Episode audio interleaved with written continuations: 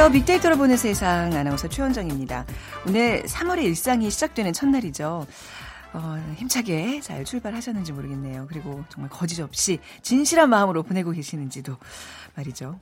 사람들은요, 아침보다 오후에 더 거짓말이나 비윤리적인 행동을 한다는 재미있는 연구 결과가 있습니다. 최근 미국 하버드와 유타대학 공동 연구진의 연구였는데요. 수학 문제들을 주고 정답을 맞추면 5센트를 준다는 보상을 제시하고 스스로 채점을 하게 했더니 문제를 맞췄다 하고 거짓말을 한 비율이 오전보다 오후에 20에서 최대 50%까지 올라갔다고 합니다. 아침 도덕 효과인데요. 신체의 에너지와 관련이 있다는 결론입니다. 그러니까 시간이 흐를수록 에너지가 감소하고 유혹에 대한 저항도 떨어진다는 건데요. 지쳐가면서 우리의 정신력도 도덕심도 무너지기 쉽다는 겁니다. 자, 지금은 오전의 끝자락이죠. 예, 건강한 오후를 위해서 에너지를 높이는 힐링타임. 저희 빅데이터로 보는 세상과 함께 가져보시기 바랍니다. 오늘 3월 아, 들어 처음 맞는 금요일인데요. 지난 한 주간 화제가 됐던 소식들 모아서 2주의 키워드 정리해 보겠습니다. 자, 그럼 먼저 빅퀴즈 함께 풀어보시죠. 어, 오늘은 3월의 일상이 시작되는 첫날이자 음력으로 새해 들어 처음 맞는 보름날, 정월 대보름입니다. 우리나라 대표적인 세시 명절 중 하나인데 한 해 농사의 풍요와 안정을 기원하는 날이죠. 오늘 정월 대보름에는 땅콩, 호두, 밤, 잣 등의 견과류를 먹습니다. 불엄을 깨는데 어, 치아를 튼튼하게 하고 1년간 부스럼이 나지 않게 해달라는 의미를 담고 있죠. 또 제철에 수확해서 말려둔 묵은 나물 9가지를 볶아 먹으면 더위를 피할 수 있다고 믿었습니다. 묵은 나물과 함께 이 밥을 먹습니다. 한 해의 애군을 쫓고 행복과 안녕을 기원하기 위해서인데 다섯 가지 곡식을 넣고 지은 밥 무엇일까요? 아침에 드신 분들 계시겠죠? 1번 콩밥, 2번 고두밥, 3번 삼층밥, 4번 오곡밥.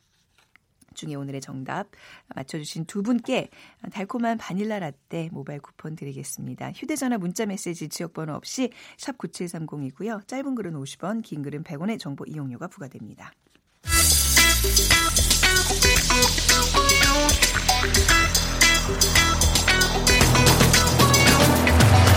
오늘 여러분이 궁금한 모든 이슈를 알아보는 세상의 모든 빅데이터.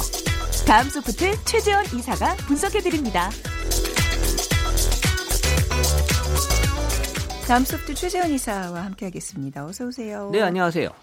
어, 벌써 금요일도 한 주를 정리하는 시간인데 아무래도 좀 휴일이 끼어 있어서 그런지 오늘 월요일로 착각하시는 분들 굉장히 맞아요. 많은 거 네. 알아요. 네. 네. 저도 느낌이 좀 애매하네요. 네.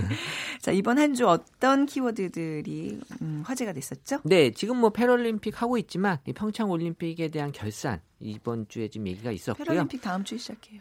아 그런가요? 네, 네 아, 준비하고 있습니다. 네, 준비하고 있죠. 네. 그리고 이제 새 학기에 대한 얘기, 네. 그리고 이제 문화가 있는 날, 그리고 감정 노동, 또 네. 근로시간 단축, 또 모바일 이용에 대한 이슈가 있었습니다. 네.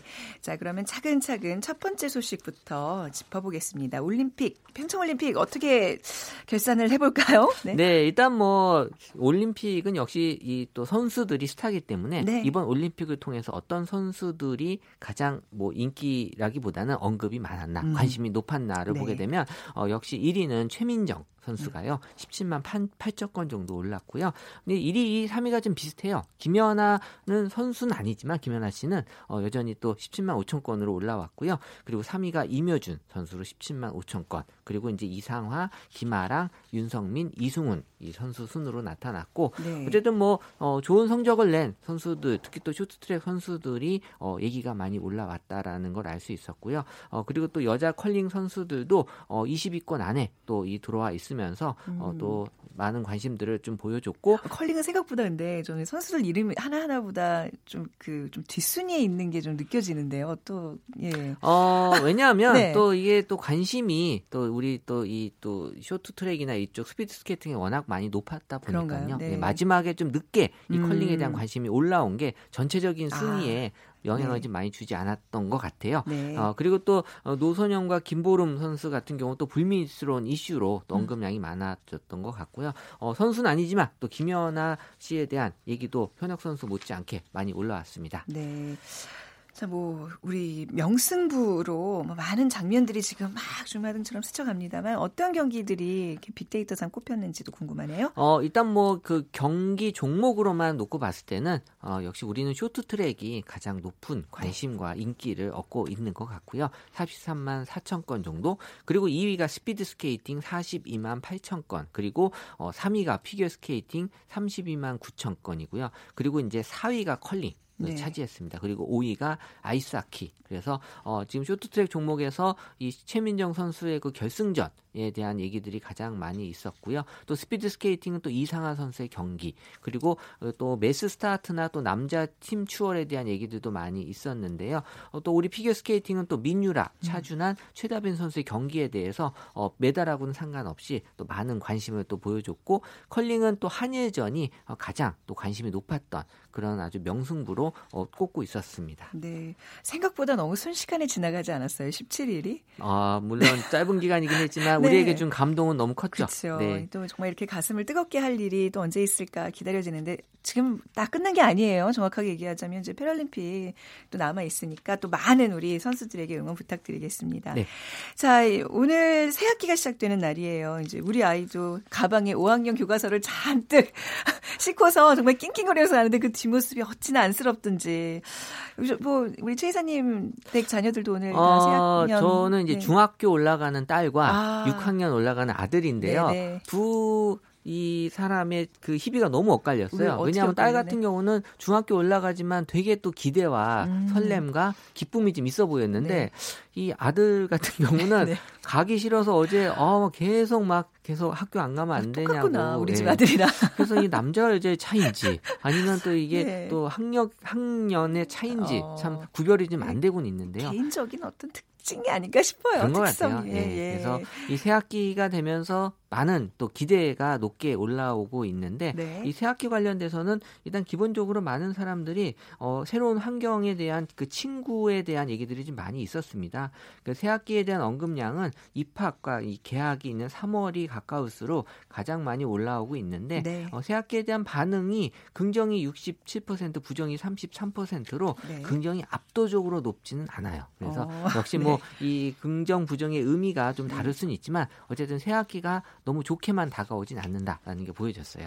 아, 이게 정말 반반이었던 것 같아요. 제가 생각해도 기대도 있지만 좀 앞으로 이제 또 성적에 대한 압박감도 있고 새 친구들에 대한 부담도 있고 감성이 분명히 그렇게 반반으로 나타나는 거죠 지금. 네, 네. 뭐 긍정 키워드는 뭐 역시 새롭다, 뭐 네. 두근두근이란 좋은 키워드 있었고요. 두근두근, 네. 좋다, 힘내다, 뭐 음. 뭐 설레다 등이 어, 새 학기에 대한 긍정 키워드라면 반대로 이제 부정 키워드는 이제 힘들다, 네. 그리고 싫다.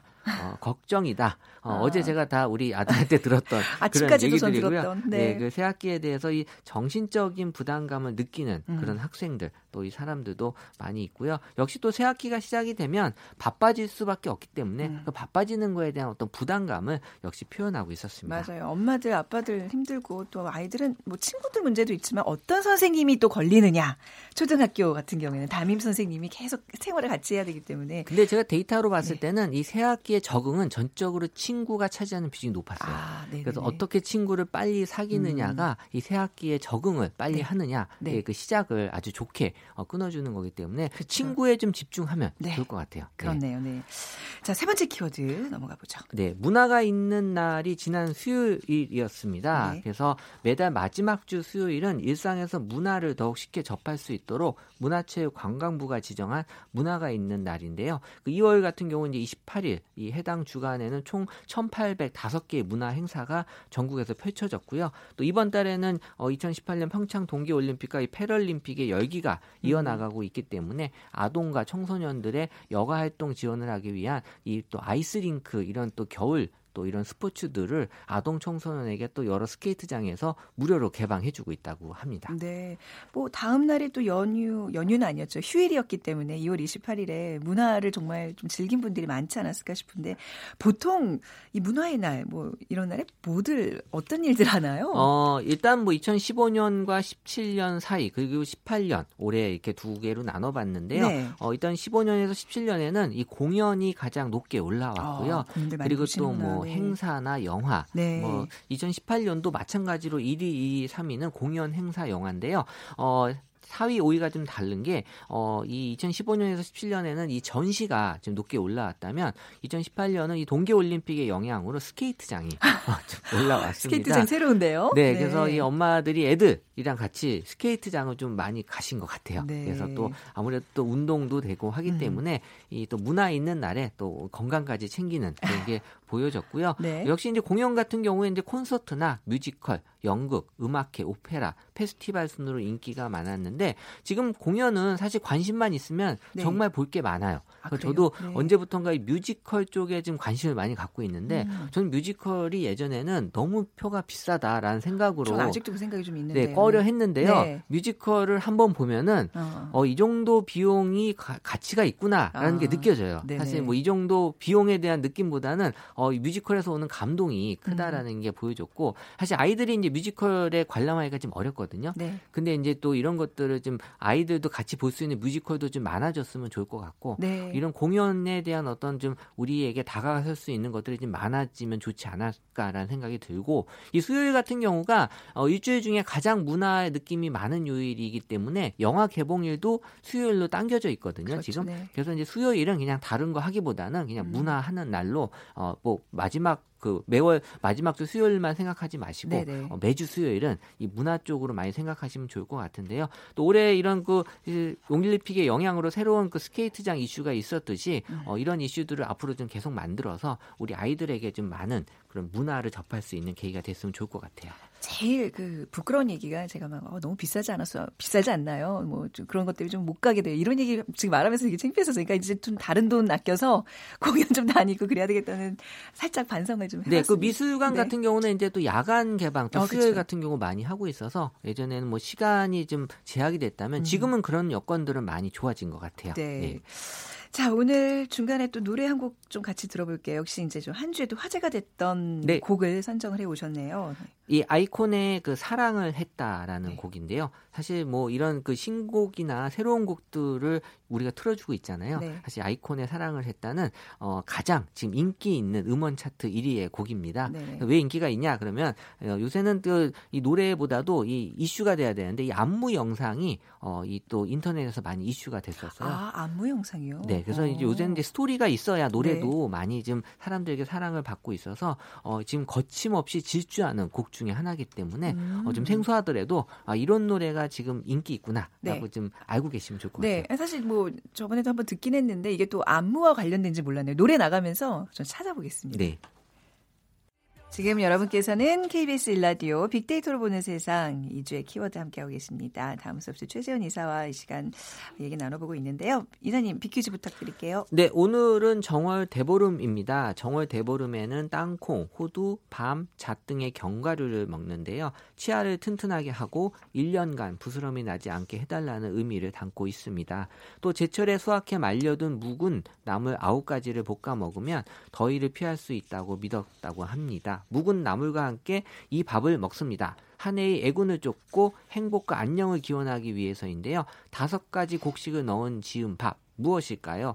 1번 콩밥, 2번 고두밥, 3번 삼층밥, 4번 오곡밥. 드시고 오셨어요? 아니요. 이런 거 좀 잘 챙겨 먹어야 되는데. 음. 자, 휴대전화, 문자메시지 지역번호 없이 샵 9730으로 보내주세요. 짧은 글은 50원, 긴 글은 100원의 정보 이용료가 부과됩니다.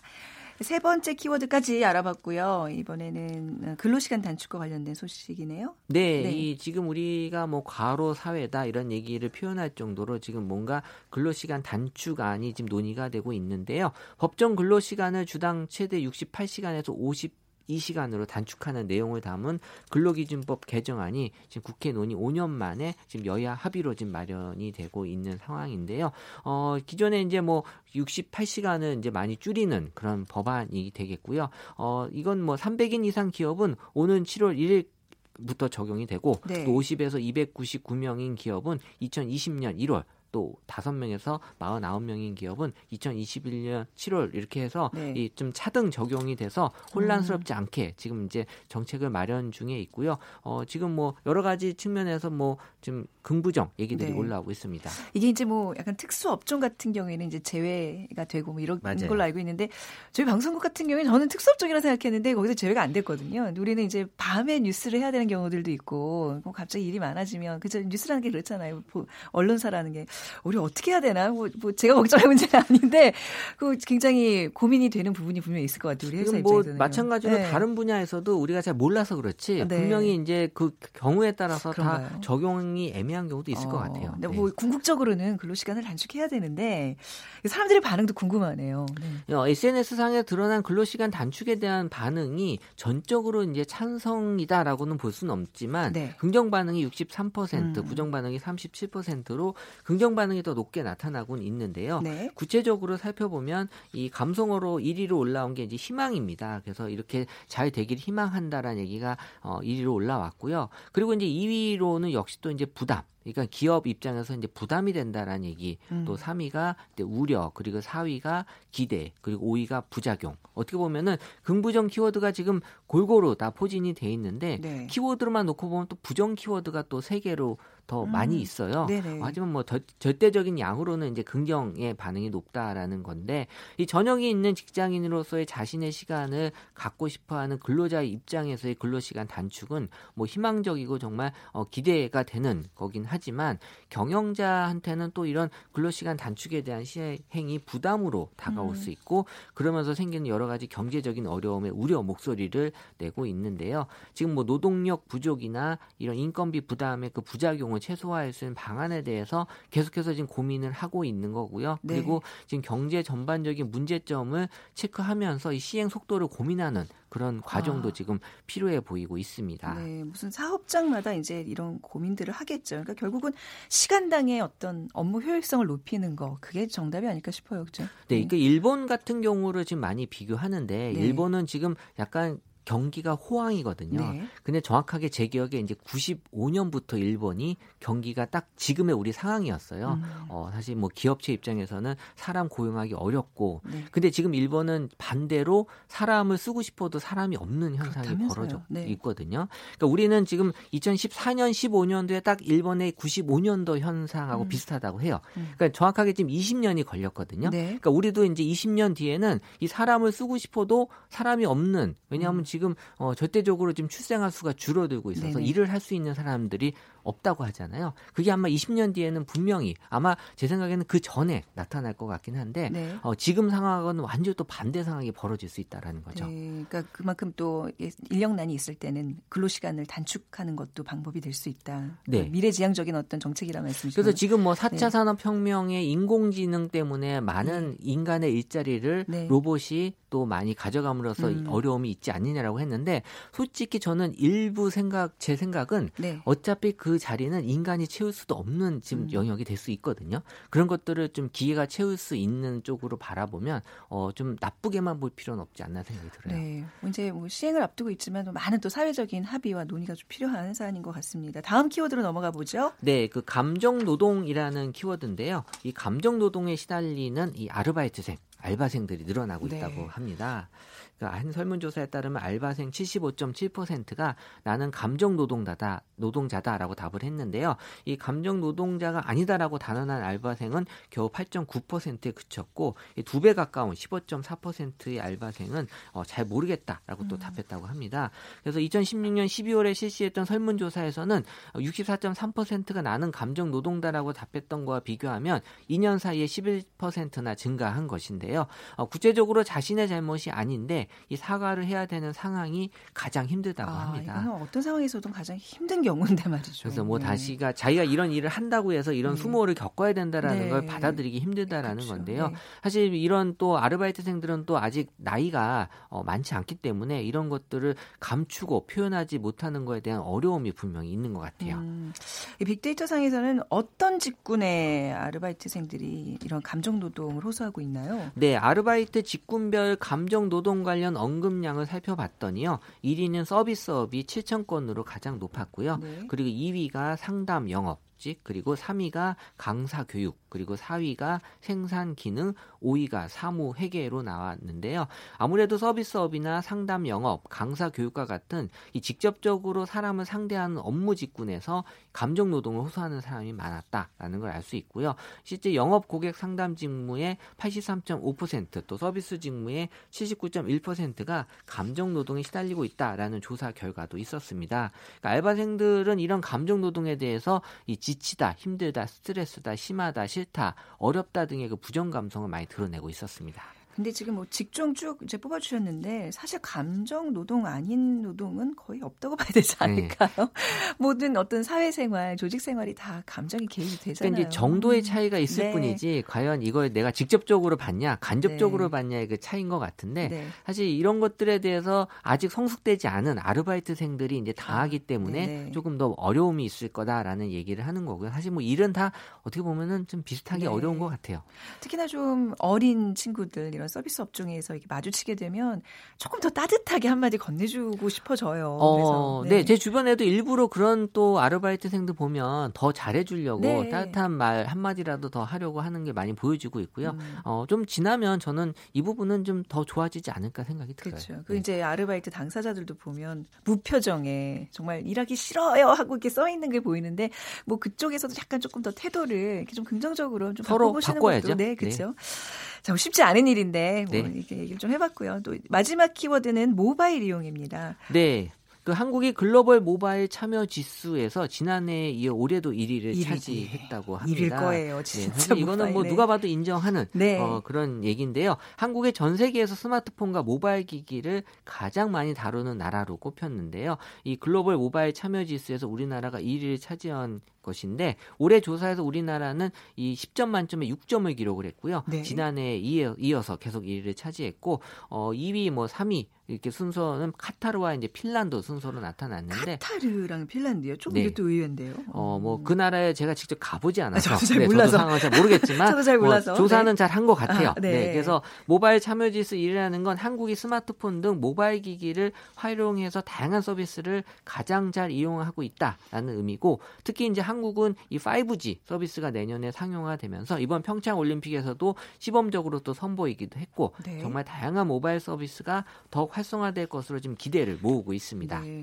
5G라 그러니까 실감이 안 나요. 저는 3G부터는 다 거기서 거긴 것 같아가지고 말이죠. 사람들은 이제 그 모바일로 주로 어떤 일들을 할까요? 어, 빅데이터를 통해서 모바일 사용과 관련된 그 연관 키워드를 어, 살펴보면요. 네. 역시 이제 스마트폰에서 많은 앱을 우리가 쓰고 있잖아요. 그래서 앱에 대한 얘기가 가장 많았고 네. 그리고 이제 SNS를 또 많이 사용하는 걸로 나타났고 그리고 이제 역시 또 카메라를 이용한 사진 찍는 네.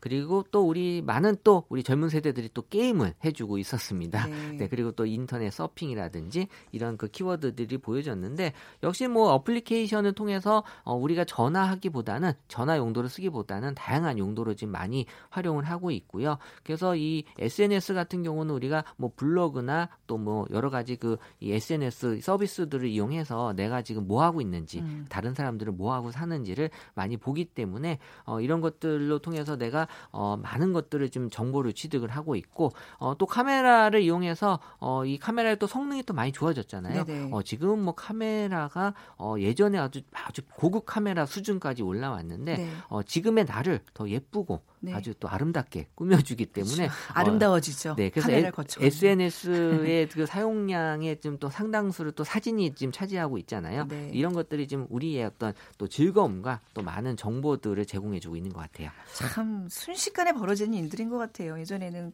카메라와 휴대전화 이렇게 다 따로따로 들고 다니면서 이게 합쳐지면 얼마나 좋을까라는 막연한 상상을 했는데 말이죠. 이제는 거의 뭐 세상을 보고 체험하는 게 다 휴대전화 하나로 어, 통하니 말이죠. 네. 자, 이렇게 오늘 한 주의 키워드를 정리해 봤고요. 어, 끝곡 소개해 드리기 전에 오늘 빅 빅데이터 빅퀴즈 정답부터 발표하겠습니다. 4번 오곡밥이고요. 8880님 어제 저녁으로 맛있게 먹었습니다. 콩나물, 무나물, 호박, 말리나물, 치자나물, 고사리나물과 너무 맛있게 아침 식사하고 나왔는데요. 진짜 부러운 문자네요. 94 8282님, 7살 우리 아들과 함께 먹었어요. 아들이 당첨되어 된다고 해서 라디오 앞에서 기다리고 있습니다. 하셨는데, 지금 듣고 있나요, 아들? 음, 굉장히 좋아할 것 같아요. 그죠? 자, 오늘 어, 키워드 이렇게 정리하면서 한 줄을 저희가 또 이렇게 보내보는데, 마지막 곡, 뭐 이것도 역시 이번 주에 많은 분들이 거론한 음악이네요. 네, 그 멜로망스의 선물이라는 곡인데요. 네. 이 노래는 이 올림픽 그 직후에 또 이 강릉에서 또 미니 콘서트를 가졌어요. 아, 그래서 더 요즘 더 화제가 되고 있군요. 네, 그래서 이제 막 그 경기를 끝낸 우리 네. 국가대표 선수들에게 이 따뜻한 또 위로와 음. 여러 가지 또 이 감동을 줬기 때문에 지금 또 화제가 많이 되고 있는 곡입니다. 네, 우리 선수들이 우리에게 진짜 선물 준 거죠. 너무 맞아요. 감사하기에 받고요. 그 곡으로 멜로망스의 선물 띄워드리면서 오늘 이 시간 마무리하겠습니다. 편안한 주말 되시고요. 어, 다음 수업도 최재현 이사와 여기서 인사 나누겠습니다. 고맙습니다. 네, 감사합니다. 네, 안녕히 계세요. 자연스레 뜨던 눈 그렇게 너의 눈빛을 보곤 사랑의 눈을 떴어. 항상 알고 있던 것들도 어딘가